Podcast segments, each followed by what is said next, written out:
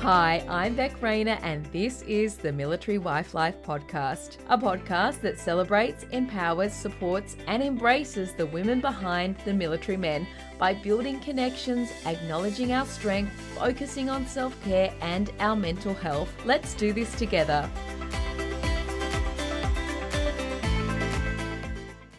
This episode of Military Wife Life is proudly brought to you by Defence Bank. Serving those who protect us, Defence Bank have the largest on base branch network with 37 locations around Australia. They have Army, Air Force, and Navy covered. To find your closest branch, visit defencebank.com.au.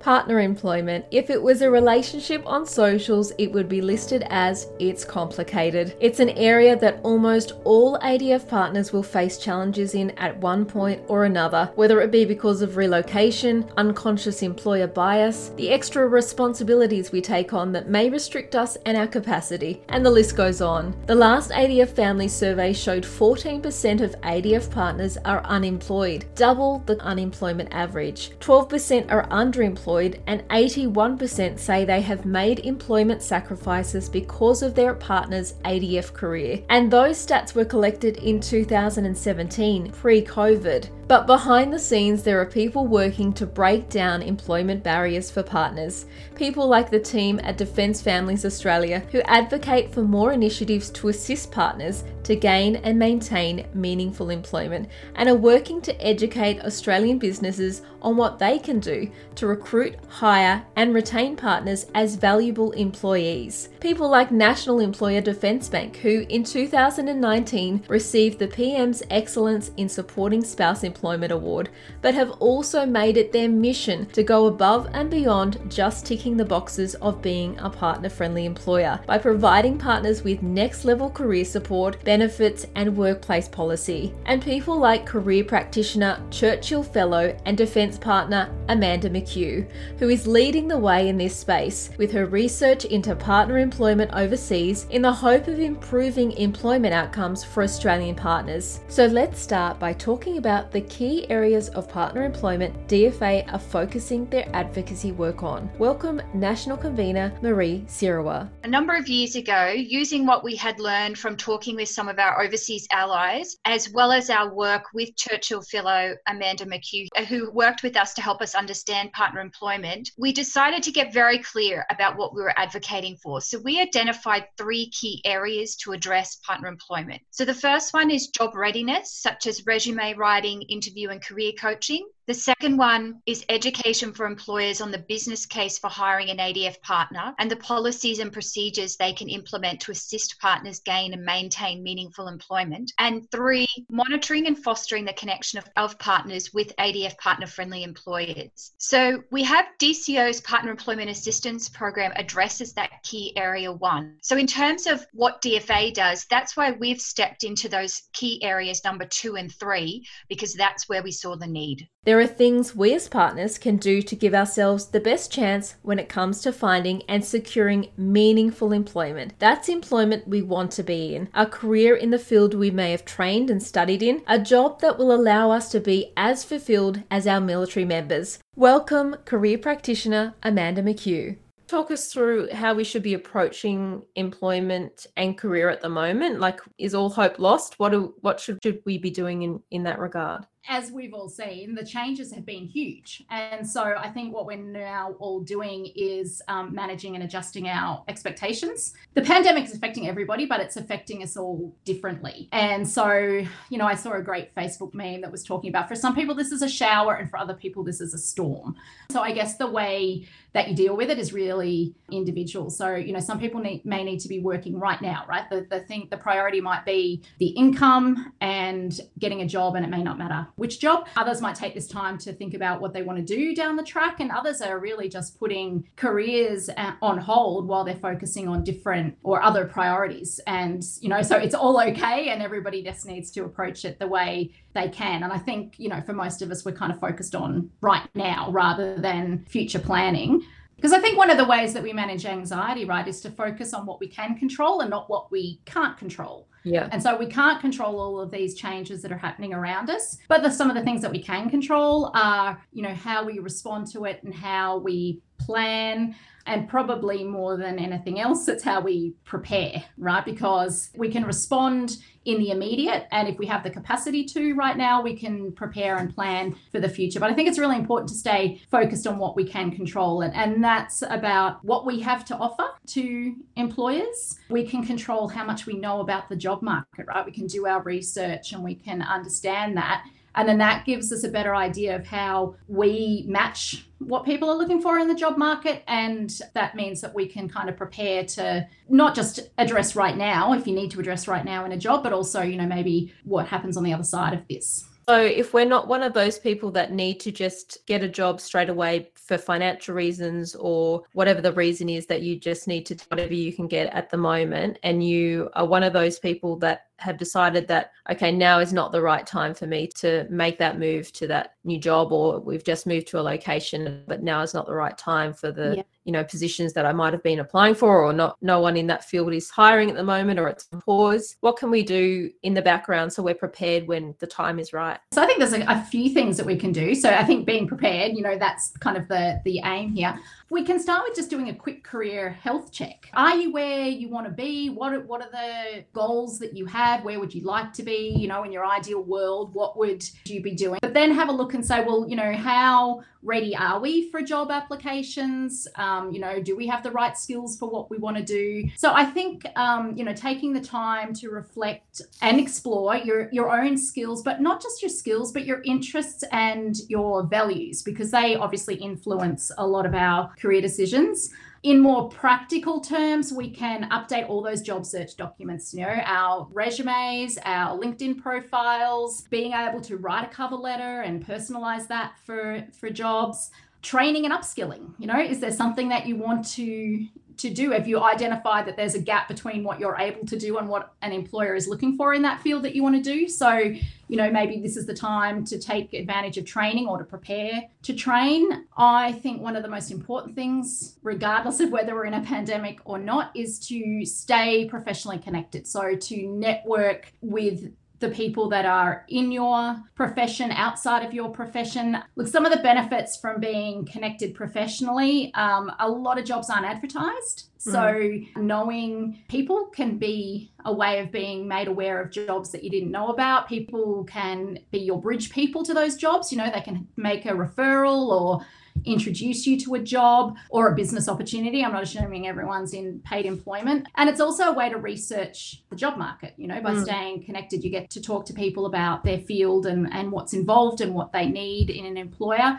One of the things we could all be doing right now is brushing up on technology. You know, everyone, well, not everyone, yeah. but a lot of people run yourself through a Zoom call so yeah, you know how like, it works. Yeah, so, yeah, absolutely. Learn how Zoom and, and Google Meet and Microsoft Teams work. Look at some of these apps that companies use, especially if they're going remote, things like Slack and Trello. Research that job market, understand who's hiring, how it's changing, even if you're already employed, you know, what's happening in your industry. For military spouses, service or something that we can make use of is the Partner Employment Assistance Program. Can you talk us through, I guess, for those that may not have accessed it before because they've been out of the workforce or they haven't needed it because they they got a job and they hadn't needed the extra help or the use of those services? PEAP or Partner Employment Assistance Program. So that is the funding program that is provided by Defence to support partner employment. And it's in recognition that we move around and that that can make getting jobs difficult. Right now, it's $1,500 worth of funding to access professional support, and it's administered through DCO. It covers a range of things, but just to give you an example of what people have been using their funding for, it can be used to get your resume updated, it can be used to get interview coaching, it can be used to get advice on job search. So, you know, working with a professional that can help you understand the labor market and,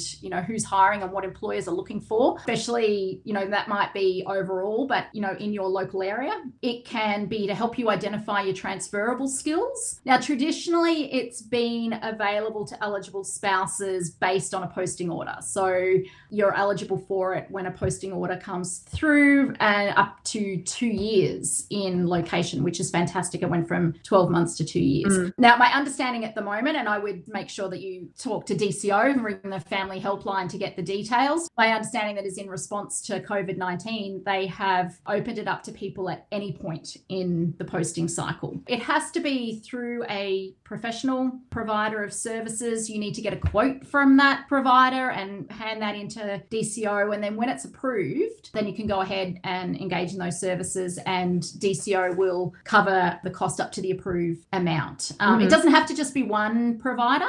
And I think that's really important because, you know, different providers will have different services or meet your needs in a different way. So it can be multiple different quotes up to that $1,500 funding. It's definitely something people should be exploring right now. There's lots of career information out there online, but we know that career services that are provided by professionals are more effective. And we know that job seekers that get professional support are more likely to get a job. And I think the beauty of this program is that it lets you find the service providers that meet your needs and you can go and work with them one on one. Amanda also talks about some of the ways we can stay ahead of the game when it comes to career by connecting and networking online and accessing free resources. LinkedIn, I think, is a fantastic tool for a number of reasons. You know, networking is its primary function, right? It's online networking. Um, and networking kind of scares people off a little bit, but it's not really. It's about relationship building and staying in touch with people. And definitely LinkedIn should be something that you can should consider when um, getting yourself set up for a job search. It is a fantastic way of first and foremost having an online presence. That's mm. becoming more and more important to companies that you have sign up a platform somewhere and your LinkedIn profile can be that. It's a great way of communicating and marketing your skills in a broader sense than what you can do with your resume. So a resume is very tailored for a specific job and LinkedIn is far more broad. So you're you're aiming at a broader audience. You get an idea of what's happening in industries, but with particular employers. You can follow an employer and get those updates in your feed. In terms of relationship building, you know, you, you can network across the world you know people that you might know from your university days or your high school days or your previous jobs. These are people yeah. that can you know vouch for your skills and your attributes. So you know it's got a lot to offer and obviously the beauty of it all is it's online and yeah. so for a community like ours that's dispersed and operates, I think, very much online, I think it's a really great tool. And don't forget, it's essentially a job board too. Employers advertise and recruit directly through LinkedIn. Yeah. So you can actually use the job search tool in there. You can let recruiters know that you're open to opportunities. You can apply directly to jobs online. You can keep yeah. track of what's being advertised by companies. So, you know, it's really a great tool. And I think if you're kind of getting back into the workforce, I'd definitely consider it. Marie from DFA talks us through some of the challenges partners face when it comes to employment and ADF life. So, there's if you're being moved all the time, that inability to maintain periods of uninterrupted employment and gain seniority, the increased family responsibility workload due to a serving member's commitments. So, your working life can be impacted depending on the ADF member, how much they're away, for example. The negative influences of geographic posting locations on the amount and type of work. We have some bases in some really remote locations and regional locations, and that can definitely impact the type of work childcare availability. In one of our locations, uh, at one time when I was visiting, I had a group of spouses tell me that we have to live here. This is the school that our children go to, and there's no before and after school care. So these are some of the things that we've had to adapt. Also, the workload associated with relocating that can influence job searching and or availability to work, and also employer bias that we have some employers who are reluctant to hire spouses due to this perceived notion that they won't be around long enough so that it's not worth hiring them. So, definitely, there is a complexity to this issue.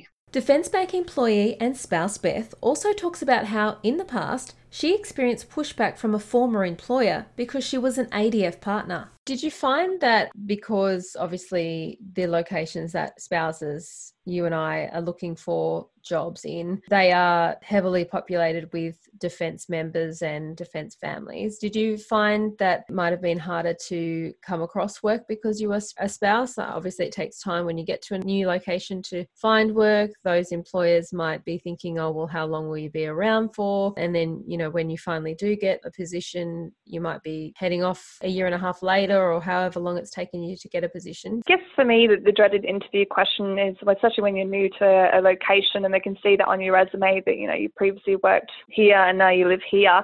Uh, the dreaded question is, why did you move? Um, I'm all about honesty. You know, I'd say my partner is a, a defence member and that is the reason that we moved.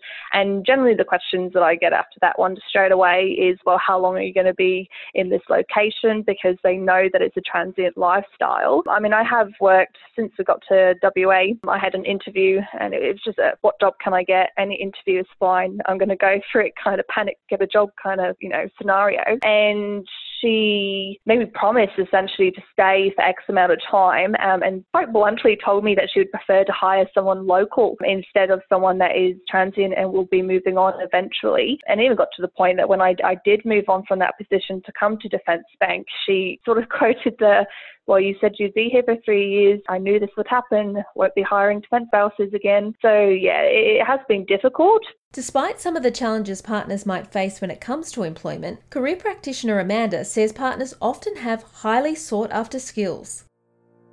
Hey Military Wife Life community, I wanted to take this opportunity to tell you a little bit about the Defence Bank Foundation and the great work they're doing in the defence community. The foundation raises funds to support serving and ex serving ADF members living with injuries or illnesses such as post traumatic stress disorder. In 2019, the sole beneficiary of the foundation was the Defence Community Dogs Program, a specialised dog training program which rescues abandoned dogs and trains them through correctional services. 40 service dogs have been trained and given to veterans since the Defence Bank Foundation was established. The program gives dogs, inmates, and veterans a second chance at life three things that employers have identified to the LMIP that they're looking for is qualifications. We're becoming a more and more skilled workforce. I think that's one of the, when we talk about the changing world of work, that's one of the things that has changed dramatically. We're getting more and more skilled. The requirements for skilled workers are increasing. But really important is employability skills. And this is where I think ADF partners are really marketable. Employability skills are those things that don't relate necessarily to the occupation. Things like problem solving, creativity, yeah. adaptability, mm-hmm. flexibility, you know, all the buzzwords, right? Like that we have, they are really important.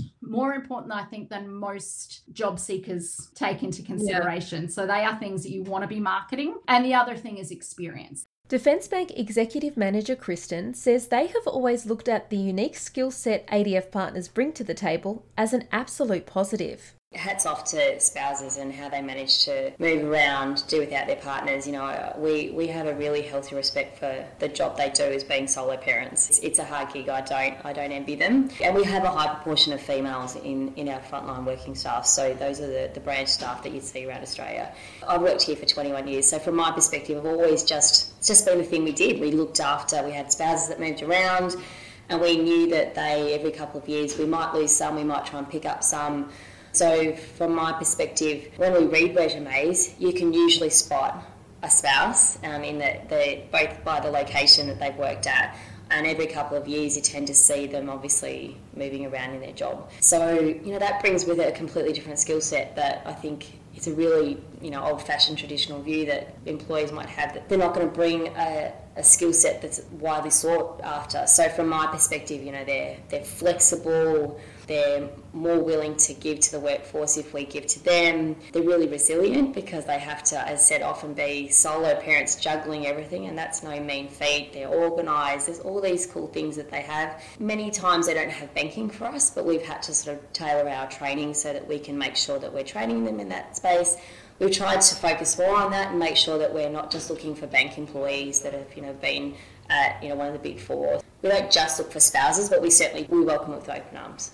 It's clear Defence Bank's attitude toward the employment of partners is one of the reasons they're considered a partner friendly employer. But what exactly is a partner friendly employer? Marie from DFA explains. A defence partner friendly employer is one who understands and values the business case for hiring and retaining defence partners. They are aware of and avoid bias against partners. They recruit for skills and not chronological work history. They source and recruit via various methods. They offer flexible work practices and leave policies. They offer portable career options and they endeavour to retain a defence partner as employees on posting or other defence related changes in circumstances. So, to give you an example, a number of our employers, things that they've looked at is their hiring practices. So, are they using automated computer programs which look for dates? And if they see dates too close together, then an automatic assumption is made they're not a valuable employee because look how often they've changed jobs. Well, we actually know that you're still getting a great employee. They've potentially just needed to follow an ADF person around the country on posting, that it's not an indication of somebody who isn't committed to their working life. And why is this important? Because employers are part of the solution to this. So, one of the things that has really stood out for me from working with Amanda McHugh, reading her Churchill Fellowship, talking to our partners who are doing similar things in other countries, is there's no one simple solution to this issue. It actually requires effort on multiple fronts. And so, employers are the ones who who make the decision to have a defense partner as part of their environment and so they're important because they're a decision maker some employers just don't realize that partners are there with these particular needs. I want to make it very clear too that we are not advocating for handouts to our partners. What we're saying is there is this wonderful cohort of employees there ready to tap into. So as one one employer said to us, because I said, we're not asking you to give jobs to people who are not qualified. We're asking for the opportunity to not have any systematic barriers be in place that prevent you from seeing that this wonderful employee is there. Also, today, I mean, with technology and all that um, is accessible to employers and employees, it wouldn't be out of the box to think that by hiring a spouse that is qualified for the job and that job can be done remotely, as at the moment we've seen more and more jobs can can be done remotely if they have to be because of isolation and lockdown that that spouse if they are proved to be a good employee which why wouldn't they be if they are qualified for the job that that spouse couldn't then take the job with them if they post to another location. And they've got a, an employee that's dedicated to the job, has the skills, and is going to be committed to that company because they are able to take the job with them. I think it was last year somebody was telling me that the stats nowadays is that the average time a person's in a job is three years anyway. The world of work has changed, that people are not in the same job for life. So, again, it's just education. And again, you talked about COVID 19, and a lot of people are working from home anyway. This is, you're right, this is potentially quite an opportunity to change and that it's it's made employers see on a larger scale. A member of the DFA executive, she tells the story about how a number of years ago she was with a great employer and her husband got posting orders and so she went to the employer and said, "I think I can do this job remotely." Well, she was the first person in that entity, that employer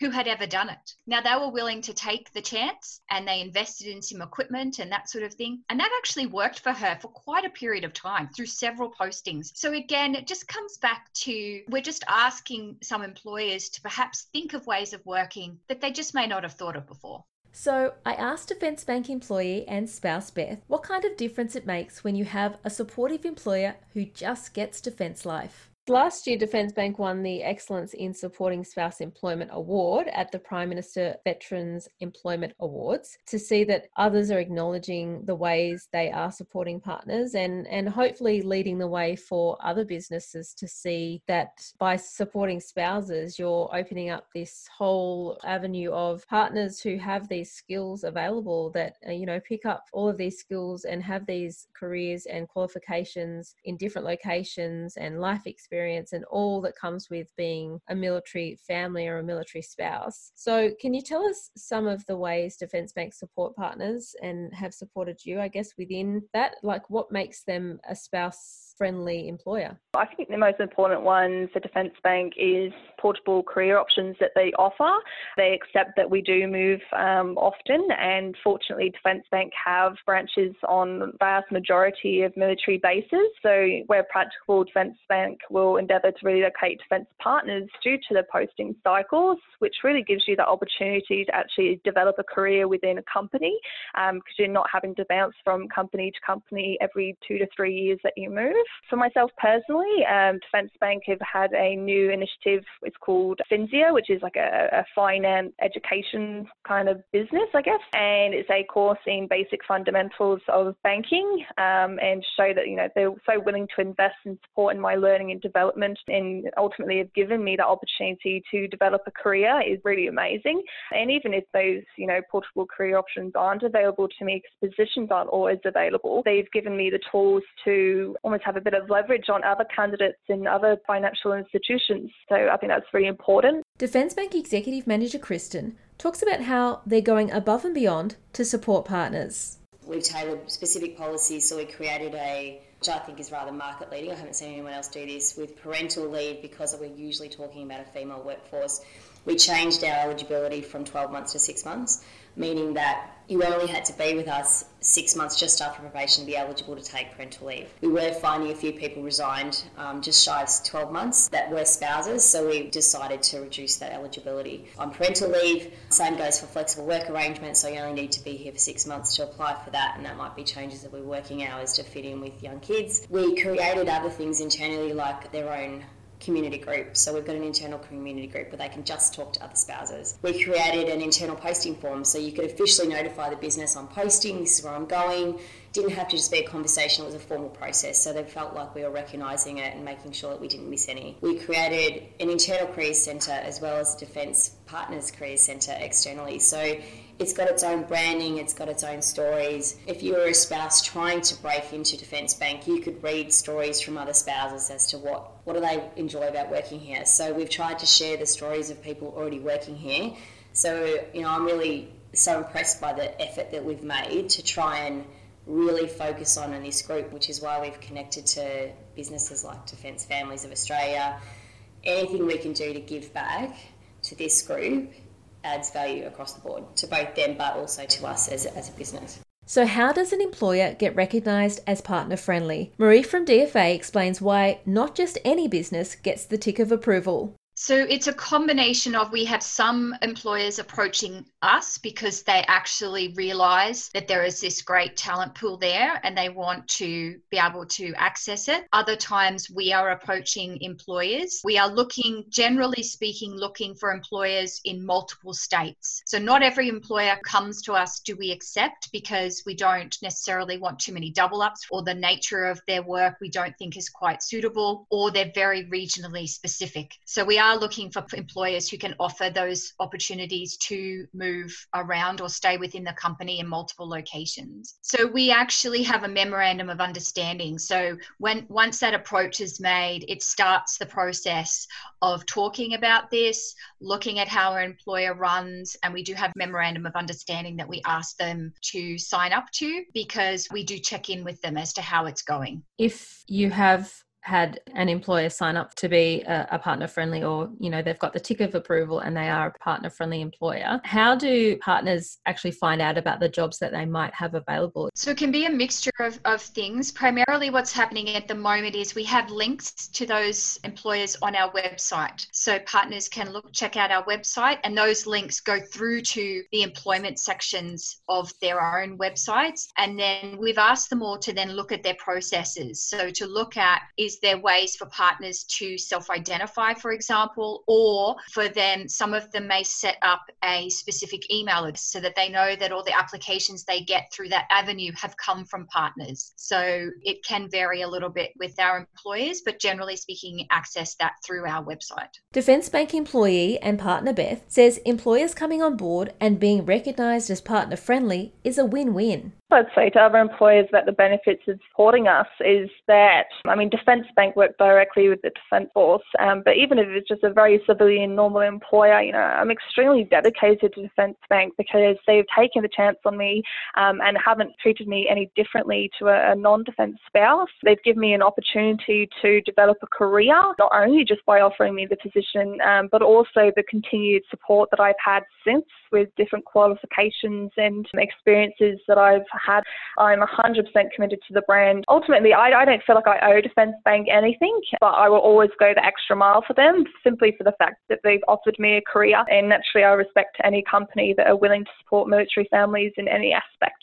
Defence Bank Executive Manager Kristen says being able to provide a workplace partners feel supported is so rewarding. I'm really proud of the work that we do in this space. It's exciting to see the difference we make to specific individuals that I know that have worked with us for a number of years. They've moved locations, they've been promoted, they're still here. There's this camaraderie in the frontline workforce where they truly come to work feeling supported by their teammates. It's just different to anywhere else. So that we can provide that, that's just, that's really awesome thing. I so hope you are able to relate or take something away from today's episode. There are definite ups and downs to military life, but let's get the conversation happening so we can see that we are all in this together. We are all just doing our best. So until next week, you got this. Let's do this together one day at a time. Thank you so much for tuning in. If this episode has touched you, helped you, or given you that extra confidence to keep going, to continue to hold down the home front, to continue to do all the things, I would so appreciate it if you could pop into Apple Podcasts and subscribe to the podcast and leave a review, a comment about what you would like to hear more of, or just some encouraging words. If you want to suggest a guest, I am always looking for new people to talk to.